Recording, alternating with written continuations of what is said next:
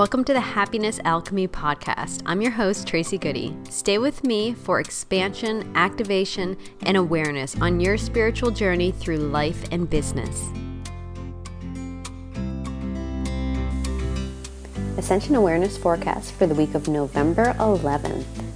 So it is no surprise this week. I think many people know today is eleven eleven, and that brings, it's actually eleven eleven eleven because twenty eighteen um, is an eleven year too.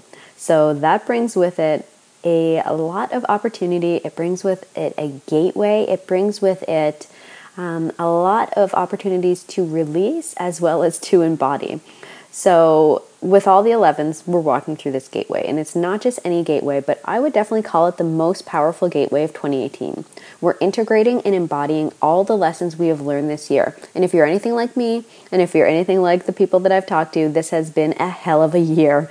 Um, there are places and lessons that still need our attention to understand and let go, and give it that attention this week.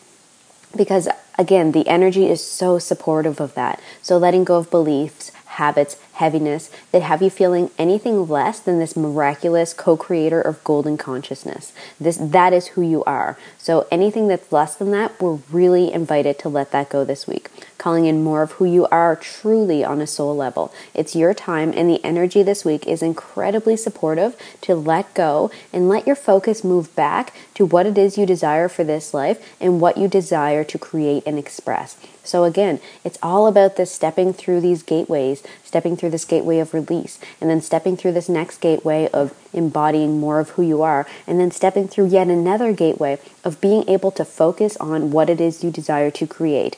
And that's one of the big messages of number eleven, is focusing on what it is you desire.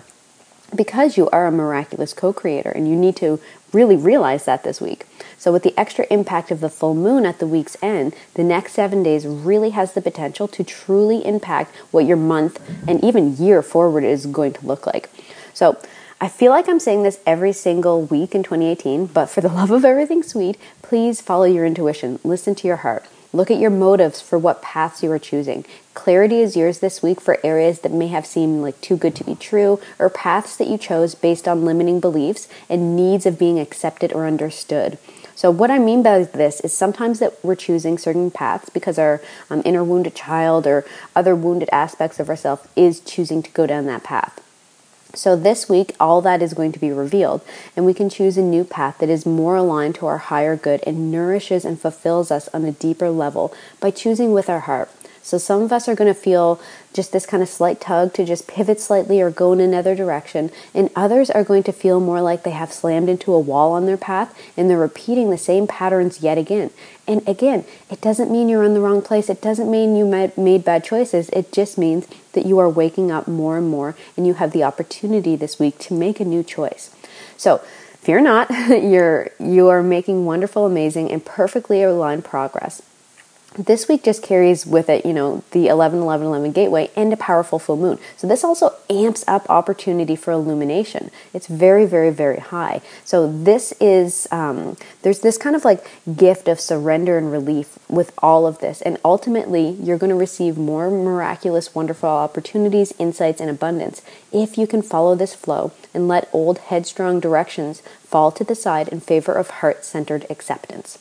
So it's not, um, it, it can kind of feel like a really big week, but it is all in your highest good.